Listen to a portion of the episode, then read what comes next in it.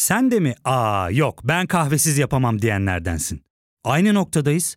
İlk ve tek kahve üyelik uygulaması Frink'le tanış. Hem bütçeni koru hem de hiç bitmeyen kahvenin tadını çıkar.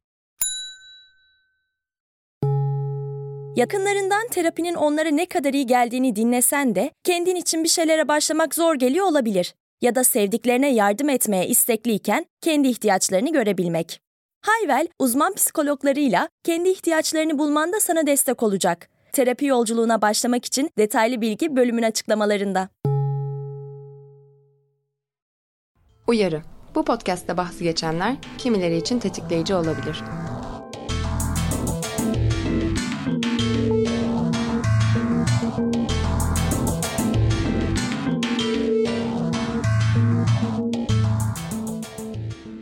Geniş kitlelere ulaşan popüler müzik istesek de istemesek de söylem yaratmada ve kimi söylemleri yeniden üretmede önemli bir yere sahip. Kimi zaman yakalayıcı bir ritimle dans ederken hatta bas bas bağırarak eşlik ederken bile bir şarkının sözlerinde söylenenleri dikkatimizden kaçırma eğiliminde olabiliriz. Bir şarkının sözlerini sorunlu yapan pek çok şey olabilir. Sözlerin sadece birkaçının ifade ediliş şekli, şarkının odaklandığı genel konu ve hatta şarkının kendisi olabilir. Mental Klitoris'in bu bölümünde ise genel anlamda cinsiyetçiliği, tacizi, rızasızlığı, utandırmaları barındırarak normalleştiren ve hatta yücelten Türkçe şarkı sözlerine odaklanacağız. Özellikle 90'ların ve 2000'lerin sorunlu Türkçe şarkı sözlerini konuşacağımız bu bölümün konukları ise yine yeni yeniden 90'lar isimli podcastlerinde 90'lar Türk pop müziğine kültürel çalışmalar ve müzik alanından bakan feminist ve queer akademisyenler Sezgin İncel ve İlker Hepkaner. Hoş geldiniz İlker ve Sezgin nasılsınız? Hoş bulduk.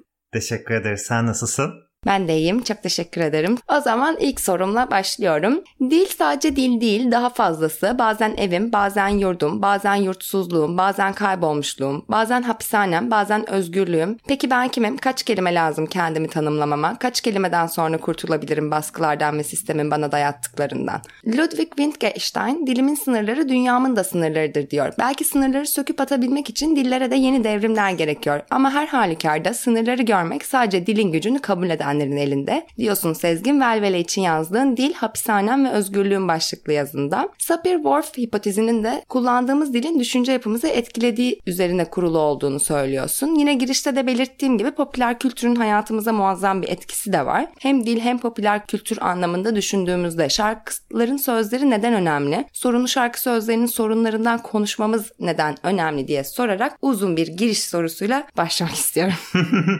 Peki o zaman ben başlayayım dilerseniz dilerseniz. Bu Sapir-Whorf hipotezi önceki ben linguist değilim ama çok dillilik üzerine, çok dilli çocukların müzik eğitimi üzerine bir doktora tezi yazmıştım. O yüzden çok ilgilendiğim bir konu değil. E, bu hipoteze göre bir dil onu konuşan kişilerin dünya görüşünü etkiliyor. Nasıl? İşte mesela bazı dillerde bazı zaman kavramlarının olmaması, farklı zaman kavramlarının olması. Birazdan belki değiniriz bazı dillerde işte e, zamirlerin e, hatta şeylerin yani eşyaların da e, birer cinsiyeti olup olmaması bizim biraz aslında dünya görüşümüzü etkiliyor mu etkilemiyor mu bunun üzerine bir hipotez. Buna karşı çıkanlar da var tabii ki ama ben kendi hayatımdan örneklerini açıkçası çok yaşıyorum. Yaşadım, yaşıyorum.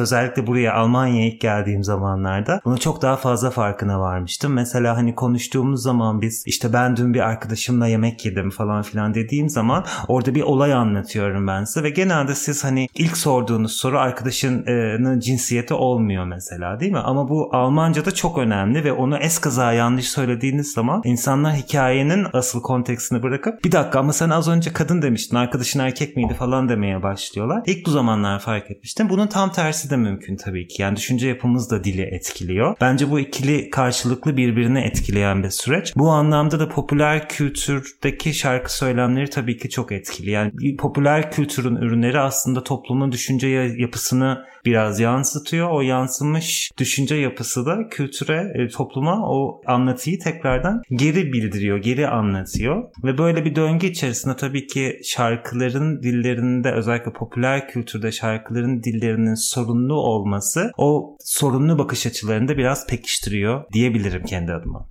Şarkı sözlerinin bir diğer önemi de popüler müziğin aslında hayatımızda her yerde olması. Bir markete, bir dükkana girdiğinizde duyuyorsunuz, dolmuşta giderken duyuyorsunuz veya izlediğiniz bir dizide çat diye kos yani bütün bir şarkı girebiliyor. O yüzden genel olarak pop müzikten kaçmanız veya verdikleri mesajı almamanız neredeyse imkansız hale gelebiliyor. Bu noktada da ne yapacaksınız? E, ya verilen bu mesajı kabul edeceksiniz hiç sorgulamadan ya da e, durup düşüneceksiniz. Yani hani bu şarkı sözü şu an ne diyor ve bunun etkisi ne olur diye. İşte biz bu durup düşünmeyi 90'lar özelinde kendi podcast'imizde yapıyoruz. Bugün de hani senin davetinle biraz e, alanı daraltıp sorabiliriz. Yani pop müzikteki şarkı sözleri ilişkilenme ve cinsellik alanında neler söylüyor ve bu genel anlamda ne ifade ediyor olabilir? Bunun çok önemli bir soru olduğunu düşünüyoruz. İyi ki bizi çağırdın ve konuşuyoruz bu konuda.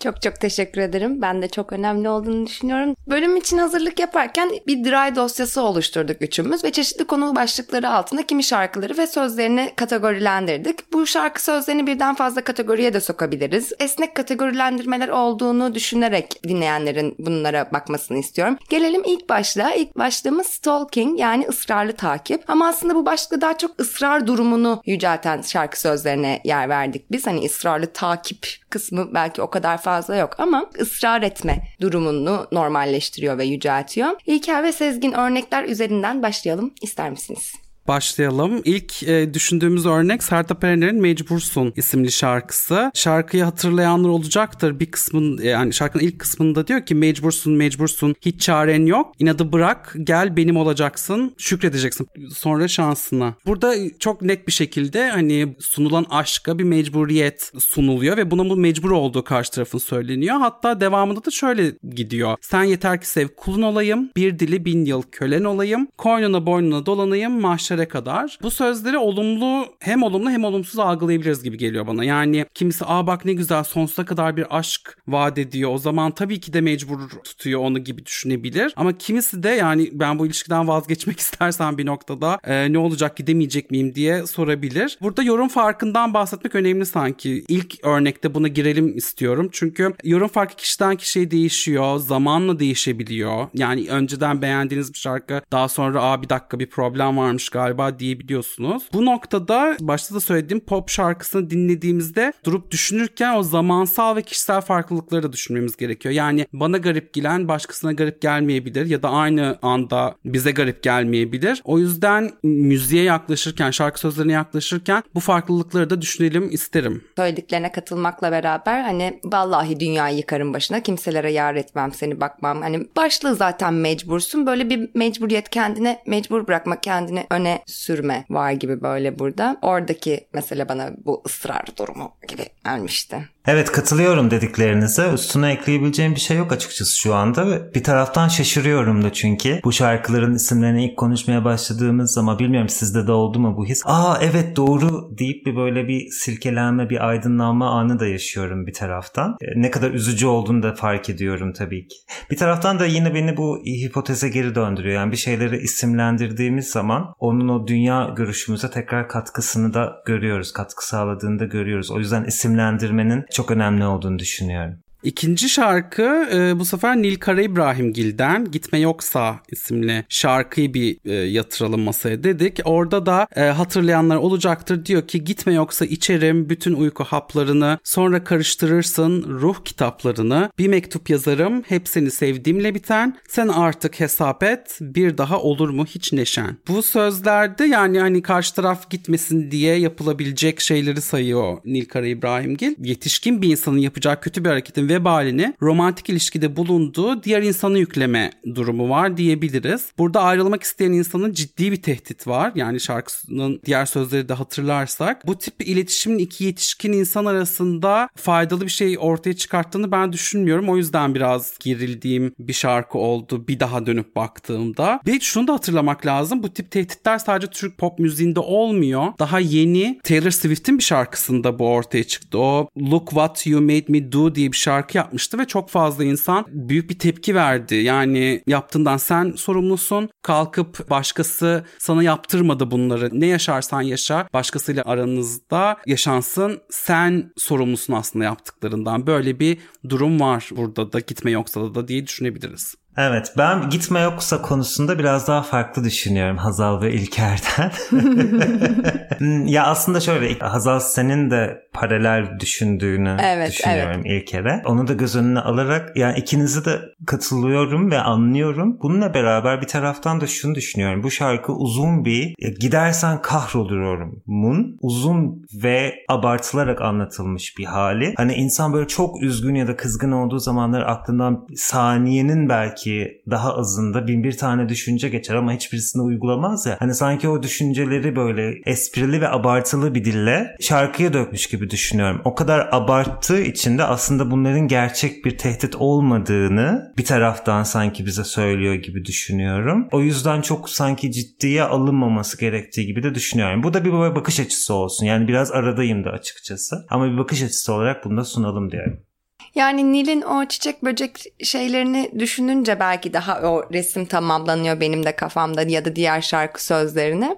Ama tamam. onun dışında birazcık daha böyle bana kiralık katillere giderim. Öldürtürüm seni, kendimi öldürürüm. İşte akıl hastanesinde yaşlanırsın falan, kafayı yersin. Seni suçlarım, polis ederim, öldürmüş masumları derim falan gibi böyle. Hani mecbursunda da böyle zorla güzelliğin aslında güzellik olmayacağını belirtmek istiyorum ben burada. Ve şey de oluyor yani kültürümüzde başka kültürlerde de ısrar etmenin, peşinden koşmanın, peşinde olmanın yani aslında ısrarla böyle birinin yakasına yapışmanın böyle aşk, sevgi ve tutku sanıldığı bir ortamdayız. Yani bir sınırsızlık hali var. Sınır ihlalinin çok normalleştirildiği bir hal var. Vazgeçmezsen, peşinde koşarsan ve aslında çoğu durumda kişiyi rahatsız edersen o kişiyi elde edecekmişsin. Tırnak içinde elde etmesi zor olanı oynama da böyle bir yerden geliyor sanki böyle birini niye hani elde etmeye çalışasın? Kişiyi metalaştırıyormuş yapıyormuşuz gibi de geliyor zaten orada. Böyle bir sağlıksız bir sahiplik algısına e, denk geliyor. Benim için bu stalking, hani ısrar etme, peşinden koşmanın yüceltilmesi hali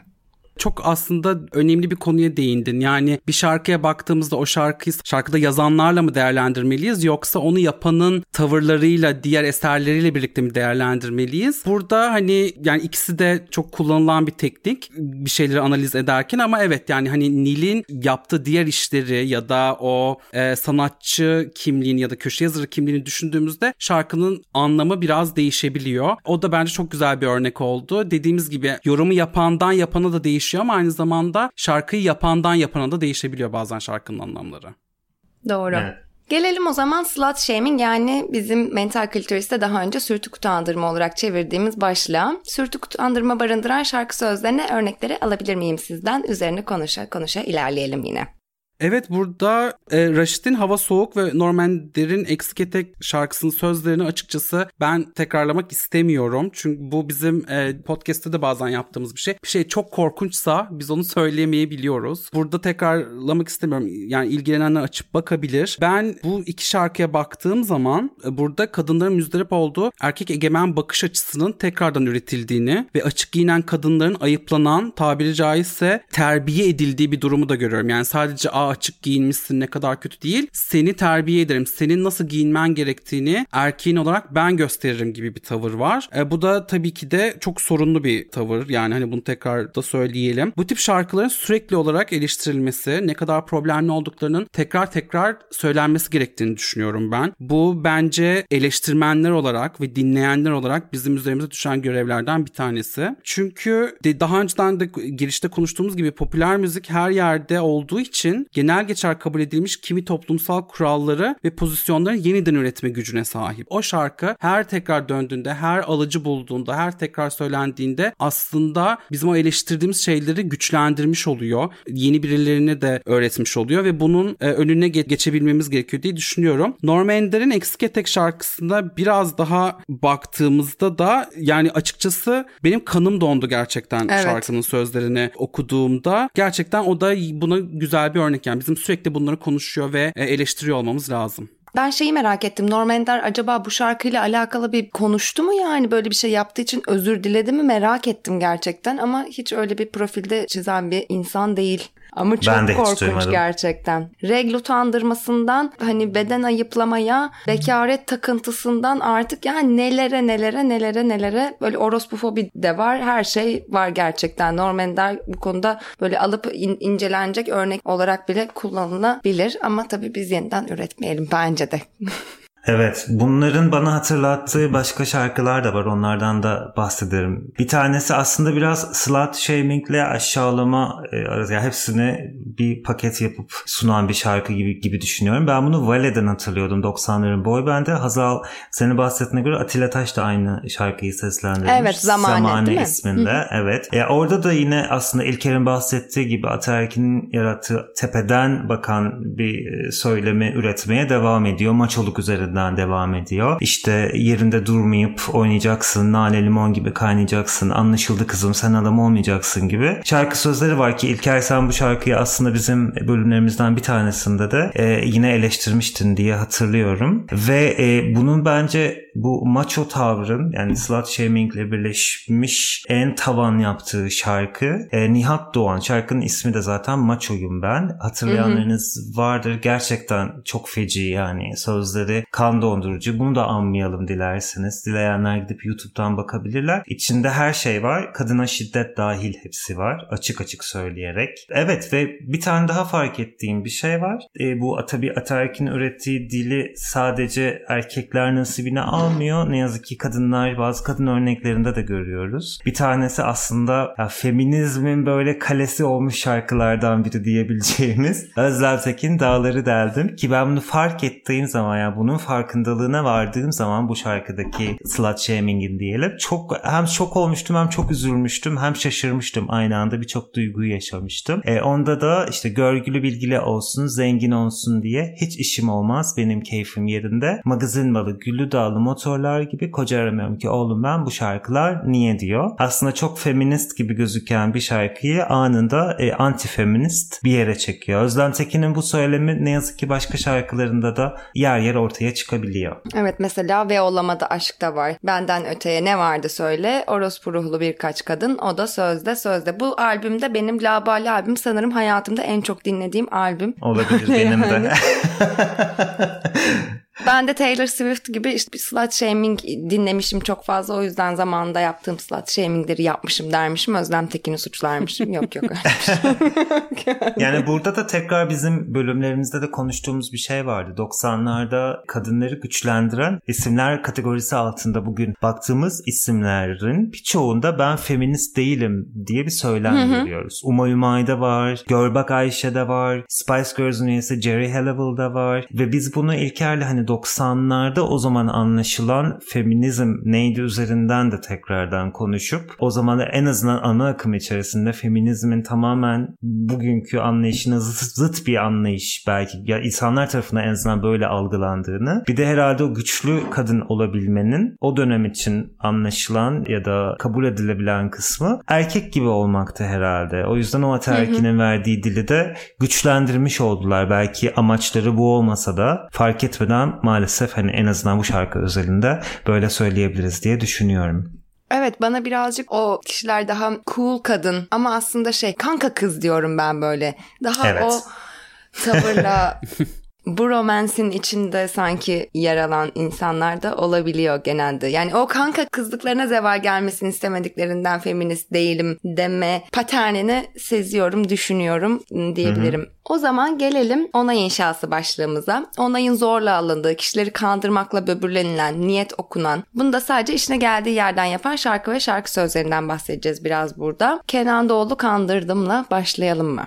Evet, e, ilk örneğimiz 90'lardan Kenan Doğulu'nun Kandırdım isimli şarkısı. Hemen sözlere biraz bakalım. Peşinden az koşmadım ki, hak edeni görür Allah. Mutluluk yakın, yarından yakın. Kandırdım nazlı yari, sonunda çılgın sözlerle kandırdım. Sonunda güzel gönlümü oyunlarla Güzel Ee, gözlümü. gözlümü evet bugün okuyamıyorum kusura bakmayın kandırdım. Burada Kenan Doğulu kendisinden hiç beklenmeyecek bir şekilde e, aslında ısrara devam ediyor ve bir şeyleri gizleyerek sadece sevdiği için kendine hak görerek karşısındaki insanı kandırmayı e, yüceltiyor diyebiliriz. Bu da tabii üzücü bir hareket çünkü birisine karşı bir duyguyu beslemek bize her türlü hakkı vermiyor. İlişkilenmelerde bunun çok üzerinin çizildiğini görebiliyoruz. Yani hani burada e, Kenan Doğulu'ya olmamış Kenancım demek istiyorum buradan. Senin söyleyeceklerin var mı Sezgin bununla alakalı? Kategoriyi anlatırken kullandığın kelimelerden bir tanesi kandırmaydı. Bu da tam üstüne adı üstünde bir şarkı oldu. Bu da benim bu yayın esnasında tekrar fark edip aa diye aydınlanma anlarımdan bir tanesini oluşturdu. Böyle bu ve bundan sonraki gibi gibi de aynı şekilde. E, hanginiz önermişti hatırlamıyorum. İlker sen ben önermiştin önermiştim. galiba. Evet.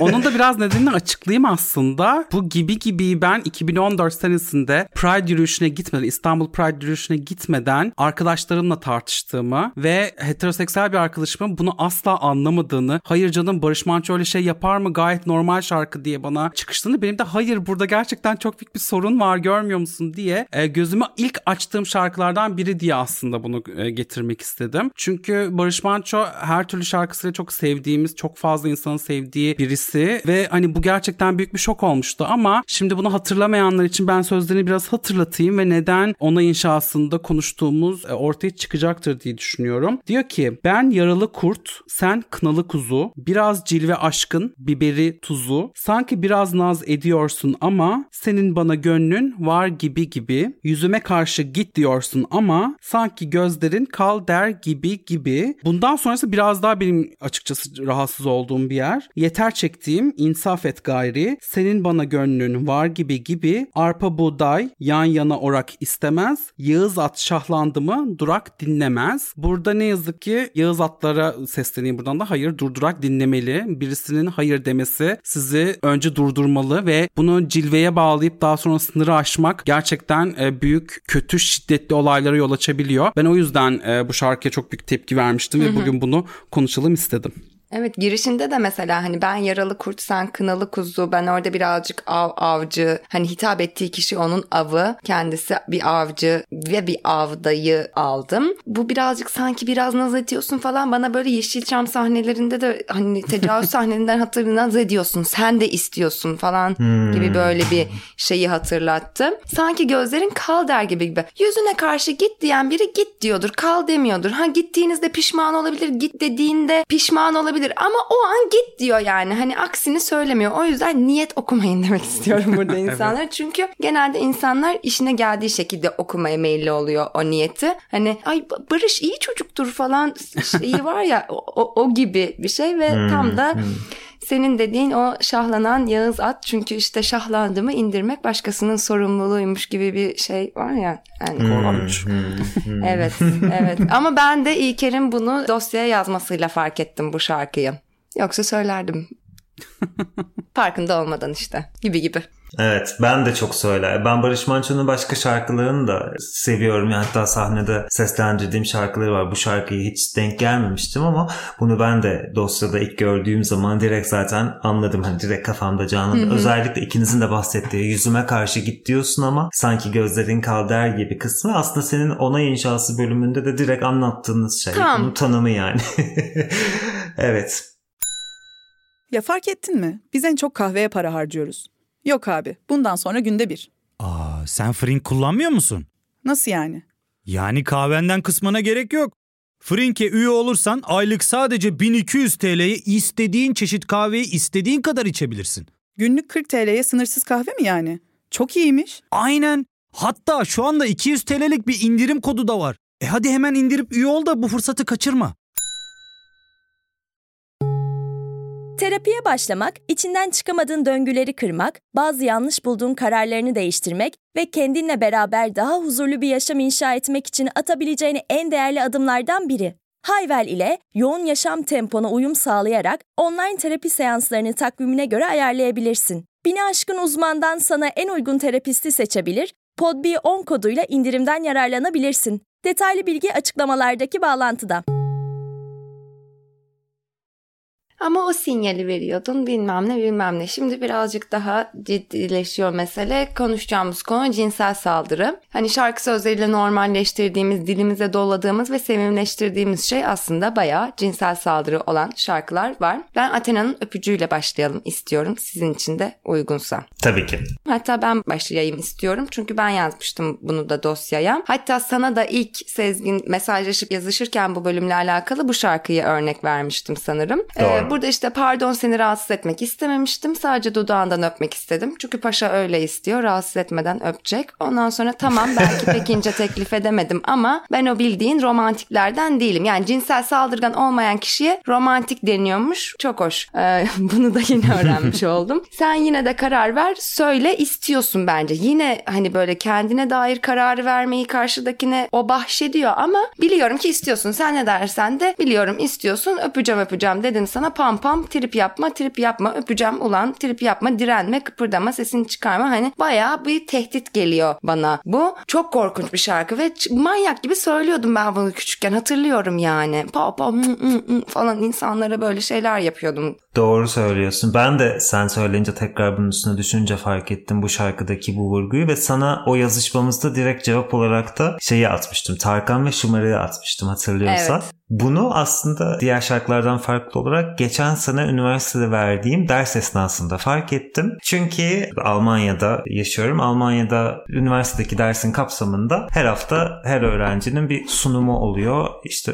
kültürel arası müzik eğitimi dersi olduğu için okul eğitiminde derslerde kullanılabilecek farklı ülkelerden şarkılar gibi bir konsepte her hafta bir sunum yapılıyordu ve ders kitapları inceleniyordu. Bir tane öğrenci bir tane Almanca kitapta Alman kullarında okutulan olan bir müzik kitabında Şımarık şarkısını bulmuş işte notalarıyla, şarkının sözleri ve Almanca çevirisiyle bunu bize sunumunu yaptı. Ama hani kötü örnek olarak sunumunu yaptı. Bu şarkı derslerde okutulmamalı olarak. Ya bir de çevirince bazı şeyleri daha da soğuk ve yalın bir anlam kalıyor bazen geriye. Şiirselliği de birazcık şarkının elinden alınmış olduğu için ve o zaman e, önce zaten öğrencilerin hepsi şok oldu. Nasıl böyle bir şarkı olabilir? Nasıl yazılmış olabilir? Ben de tabii ki şok oldum. E, ve, ve bir de hani şımarık hani şeydir de yani yurt dışında yaşayan herkesin birer ne nasıl diyeyim hafif bir övü, övünme ve böbürlenme anına denk gelir, gelir yani yurt dışına Türkiye'den çıkmış herkesin bir bara gittiğinizde çalar Pride Partisi'nde çalar orada çalar burada çalar keçi bir şarkıdır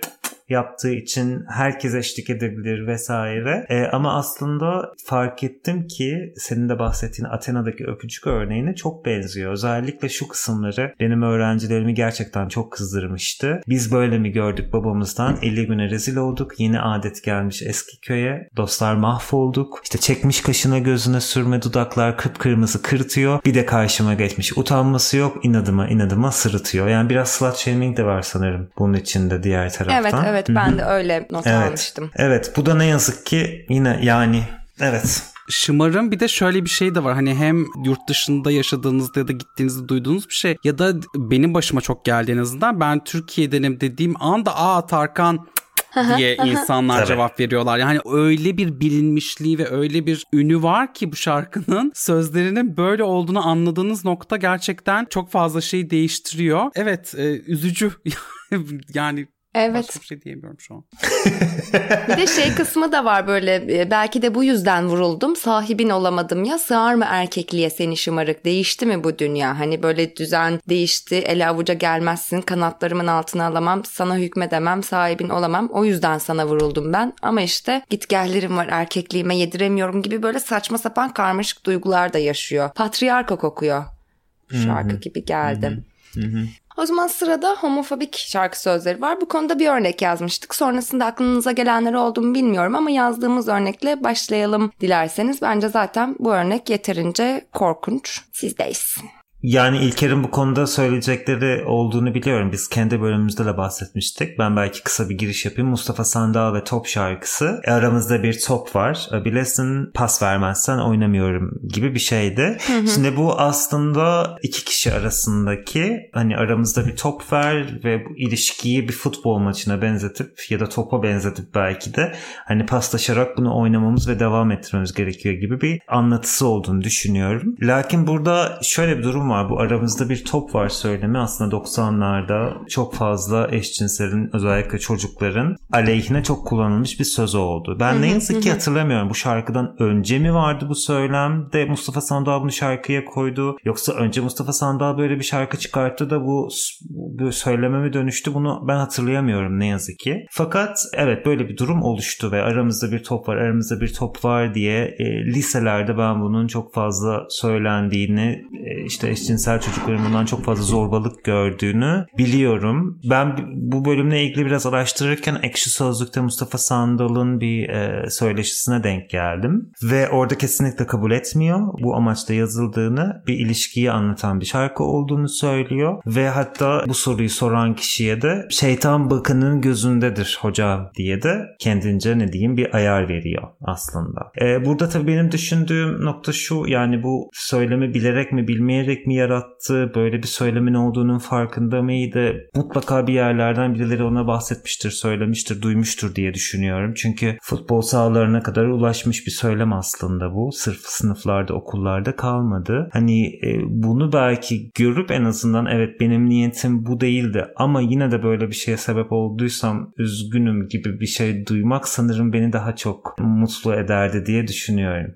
Evet bunu ben e, bizim yayında da e, bahsetmiştim biraz bu şarkıya verdiğim e, sert tepki o, orada da vardı. Şimdi de e, o sert tepkiyi biraz tekrarlayacağım açıkçası çünkü Sezgin'in söylediğine şöyle bir ekleme yapayım. Top gerçekten akran zorbalığında kullanılan bir terimdi. O bu şarkı yaptıktan sonra aramızda bir top vara dönüştü. Bunun topun akran zorbalığında kullanılmasının nedenlerinden bir tanesi eşcinsellere denen e, yuvarlak kelimesidir. Onunla bir ilişki var aslında gelelim Mustafa Sandal'ın bunu yaptığına. Ben Mustafa Sandal'ı eleştirdiğim zaman bize çok fazla aslında mesaj geldi. Ve Mustafa Sandal'ı biraz savunan gibi mesajlardı. İşte o o yüzden yapmamış. Ondan sonra orada anlattığı başka. Ondan sonra kimileri bir köşe yazarıyla tartıştığını ve orada ben istersem top üzerine de bir şeyler yazabilirim dedikten sonra böyle bir şarkı yaptığını falan söyleyenler de oldu. Ancak yine aslında bağlam burada çok önemli. 90'lara e, Mustafa Sandal'ın bunu yaptığı zamana geri dönersek o zamanlar e, ne kadar çok çok Tarkan'la yarıştığını, yarıştırıldığını ve Tarkan için bir hakaret olarak ya da hakkında bir dedikodu olarak ona eşcinsel dendiğini de unutmamamız gerekiyor. Yani orada hı hı. aslında işte şeytan bakanının gözündedir falan filan diyor ama bizim de orada o zamanı unutmamızı beklemiyordur herhalde ya da bekliyorsa da hatırlatmanın bir faydası vardır. Şarkı sözünün gelebileceği yerleri düşündüğümüzde de Mustafa Sandal'ın bu yaptığı istesin ya da istemesin akran zorbalığını arttıracak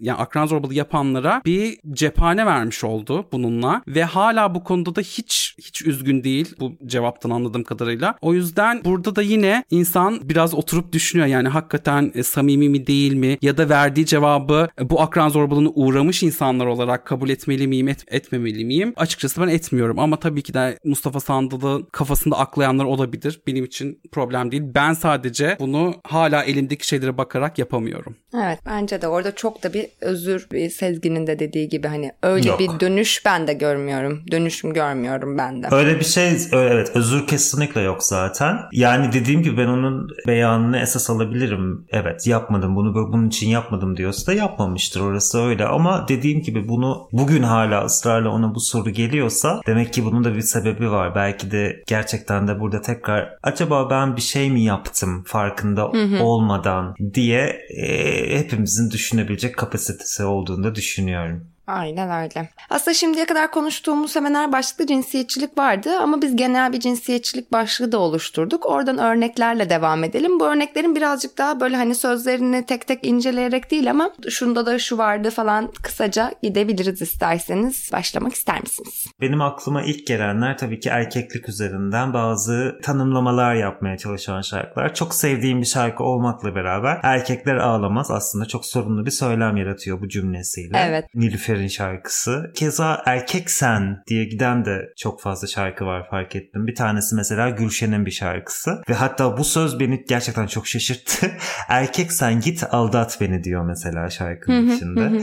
hani e, aldatmanın erkekliğe atfedilmesi zaten hani cinsiyetçilik üzerinden erkek sen bunu yapabilirsin. Yani hani cesareti olanlar sadece erkeklerdir'e kadar giden bir söylem var. Evet ama bir sürü şarkı var tabii ne yazık ki. Bu, bu konu bu başlık altında toplayabileceğimiz ne yazık ki bir sürü şarkı var. Evet yani senin söylediğin şarkılar örnek olarak Sezen Aksu'nun Seni Yerleri var. Ondan sonra Ebru Gündeş'in Erkek Sen Söylesi var. Ee, ondan sonra Serdar Ortaç'ın Ben Adam Olmam örnekleri var. Bunların hepsini teker teker e, söylemek yerine hani bunlar çok bilinen şarkılar olduğu için genel bir şey söyleyecek olursak burada bu şarkı sözlerinin aslında bu sefer insanlara sadece bir şey anlatmanın yanında bir şeyler yaptığını da toplumda bir şeylerin inşasına katkıda bulun bulunduğunu da örneğini gösteriyor. Yani hem toplumsal cinsiyet rolleri hem toplum tarafından yapılan, inşa edilen hem de bu inşa devlet tarafından desteklenen iki süreç. Ondan sonra işte erkekler şöyle davranır, böyle giyinir, işte ağlamaz, aldatır, ondan sonra böyle oturur, kalkar gibi tanımlamalar var. Kadınlar için de bu tip tanımlamalar genelde çok sınırlayıcı, çok e, onların istedikleri şeyleri yapmalarını engelleyici şekilde tanımlamaları oluyor. Ayrıca dediğim gibi devletin de yüklediği sorumluluklar var. Mesela askerlik bunların en önemli örneklerinden bir tanesi. Askere gitmediysen erkek olamıyorsun, adam olamıyorsun bilmem ne. E, hatta e, bu devletin bunu nasıl desteklediği ve tekrar tekrar ürettiğini politikalarıyla, medikal politikalarla gösteren çok harika bir antropolojik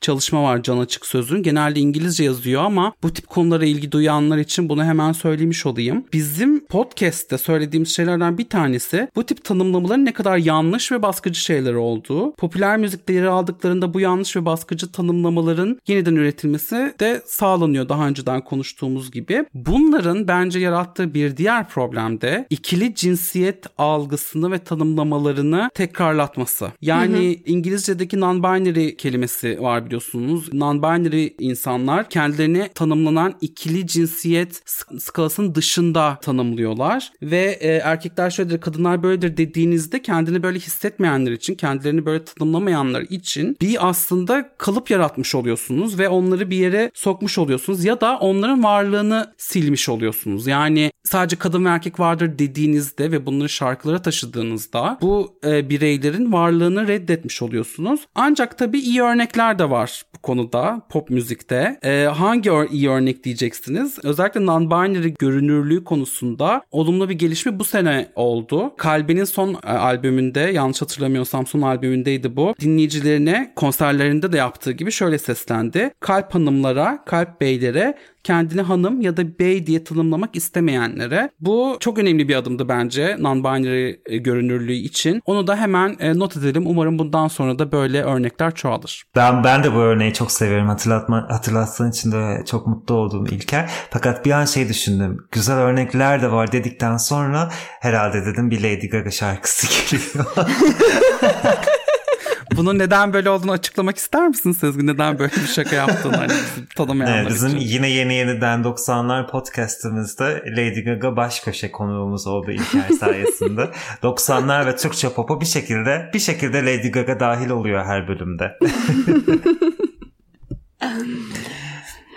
Peki sorunlu şarkı sözleri yani çeşitli başlıklar altında topladığımız bu sorunları normalleştiriyor olabilir mi? Nasıl bir etkileşim görüyorsunuz şarkı sözleri, düşüncelerimiz, günlük dilimiz ve davranışlarımız arasında? Aslında bölüm boyunca birazcık bahsettik bundan ama belki tekrardan bahsederiz. Evet kesinlikle olabilir. Hepimizin e, bölüm boyunca da zaten aa evet bak ben de bunu söylüyordum dediğimizden de anladığımız üzere hepimiz içselleştirmişiz. Bunun özneleri olan insanlar olarak da çok içselleştirdiğimiz hı hı. Sorunlu ve yanlış söylemler olmuş. O yüzden evet kesinlikle bazen yanlış ya da sorunlu dediğimiz olguları sanırım pop müziğin çok büyük destekleyebilme gücü var. Fakat diğer taraftan da bakmak lazım. Popüler kültür ya da diğer sanat dalları diyeyim. Bir taraftan topluma aynı da tutuyor. Yani onlar da havadan gelmemişler, boş yere gelmemişler ne yazık ki bu sorunlu söylemler. Onlar da toplumun içinden çıkıp gelmiş şeyler. Sanatçıların şarkılarında kendilerine yer bulmuşlar. Yani burada sadece ben sorumluluğu bu şarkıları yapan insanlara vermek istemiyorum. Bunun haksızlık olduğunu düşünüyorum. Burada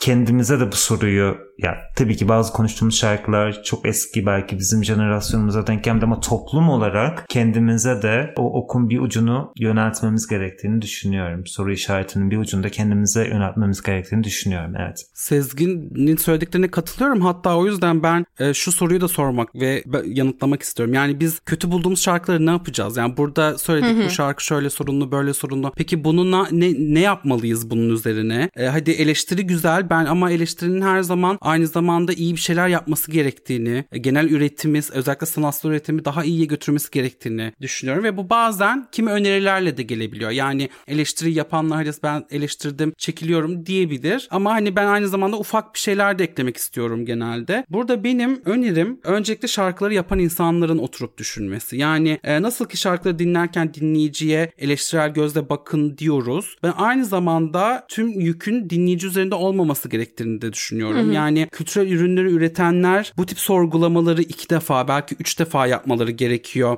diyorum. Ama hani ben çok fazla kültürel üretimde olmayan bir insan olduğum için daha çok hani bunun eleştiri boyutunda olduğum için e, böyle bir düşüncem var. Hani bu konunun örneklerinden bir tanesi de e, Mustafa Sandal'ın top şarkısıydı. Burada da biraz bu hı hı. neler düşündüğümü göstermiş olduğum gibi. Ancak bundan sonraki sorumluluk da yine dinleyiciler ve eleştirmenlere de bence yine düşüyor. Yani muzdarip olduğumuz sistemleri yeniden üreten şarkıların gerektiğinde kültürel kanondan çıkartılması gerektiğini düşünüyorum. Hı hı. Ee, eskiden sorunu bulmadığımız bir şarkıyı şu an sorunu buluyorsak e, bunu daha az çalabilir. Kendi yaptığımız işlerde daha az yer verebilir. Ya da kendi müzik dinleme pratiklerimizde artık onlara yer vermeyebiliriz. Dinleyiciler ve eleştirmenler olarak bir şarkının ömrü tamamen bizim yaptıklarımıza dayanıyor aslında. O yüzden e, şarkı sorunluysa ona dair ilk adımı da dinleyicilerin atması mümkün olabilir diye düşünüyorum. Evet kesinlikle katılıyorum. Dinleyici olarak herhalde tırnak içinde temiz müzik talep etmek gibi temiz şarkılar talep etmek gibi bir hakkımız olduğunu düşünüyorum. Şarkıyı yazan taraf kimliğimle baktığım zaman şarkı yazarı kimliğimle baktığım zaman bu bölümdeki konuştuklarımızı hem şarkıları hem şarkı yazış kendi yaz, şarkı yazma süreçlerimi düşündüğüm zaman tabii ki ister istemez şöyle bir telaşımda oluyor. Benim yaptığım şarkılar 15-20 yıl sonra nasıl gözükecek? 15-20 yıl sonranın Hazal'ı, İlker'i ve Sezgin'i bunları masaya yatırdığında belki bugün bizim aklımıza, benim aklıma gelmemiş şeyler, farkında olmadığım şeyler e, farklı bir pencereden farklı şekillerde gözükecek mi? O zaman ben ne yapacağım? Tabii ki öncelikle bir kendime öz eleştiri vermem gerekiyor. Oturup dinley- dinleyeceğimi düşünüyorum en azından. Karşıda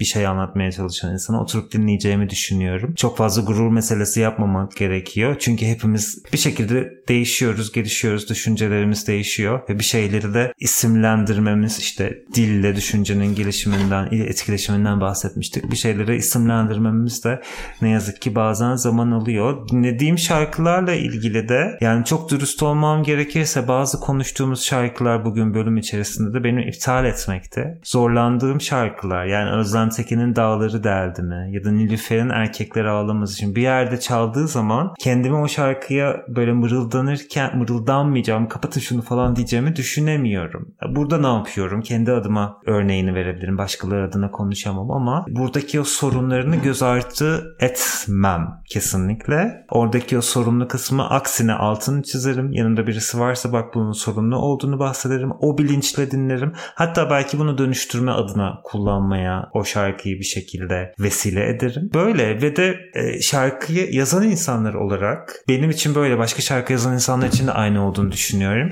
Şarkı yazarken kendimi sansürlemeyi sevmiyorum. Çünkü bence sanat üretmek böyle bir şey olmamalı. Bazen kendi karanlık taraflarımızı da ortaya çıkartmamız gerekiyor. Ama burada sorumluluğun ortaya çıkan şeyin dinleyiciye ulaştırılıp ulaştırılmayacağına karar verme kısmı olduğunu düşünüyorum. Benim de bazı şarkılarım bir tanesi geliyor aklıma şimdi düşündüğüm zaman sorunlu olabilecek kapasitesinde ama zaten bunu farkındaydım ve onu konserlerde söylemedim, kaydetmedim. Bunun kararını benim olduğunu düşünüyorum. O benim için ama birazcık kendimi ne diyeyim belki de karanlık yerlerimi kağıda dökme vesilesi olmuştu. Aynı şekilde bazen de konteksin de ve nasıl sunulduğunun da çok önemli olduğunu düşünüyorum. Bazen bizim bu, hani düz okuduğumuz zaman sorunlu olarak algılayabileceğimiz bir şey öyle bir formda sanat eseri olarak bize sunulur ki ona karşı protest duruşu olarak da e, algılamamıza sebep olabilir. Bunun da belki bugün bahsettiğimiz şarkılar için geçerli olmayabilir ama genel olarak bunun da önemli olduğunu düşünüyorum. Belirtmeden geçemedim.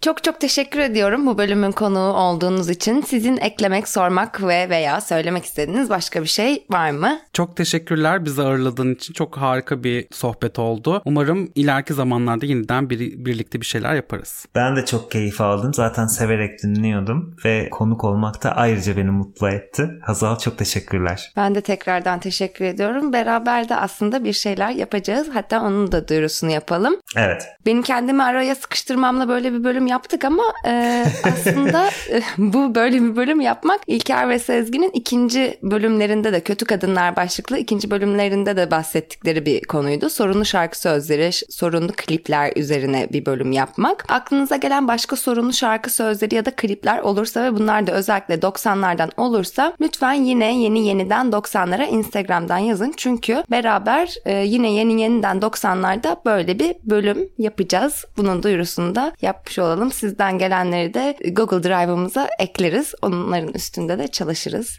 diye belirtmek istedim. Süper. Heyecanla bekliyorum.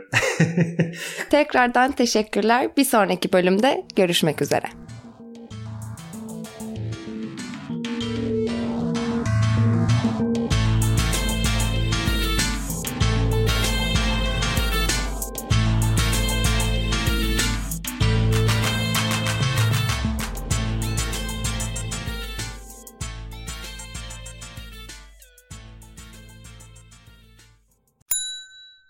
İlk ve tek kahve üyelik uygulaması Frink, 46 ildeki 500'den fazla noktada seni bekliyor. Açıklamadaki kodu girerek sana özel 200 TL'lik indirimden faydalanmayı unutma. Hadi sen de Frink üyeliğini başlat, kahven hiç bitmesin.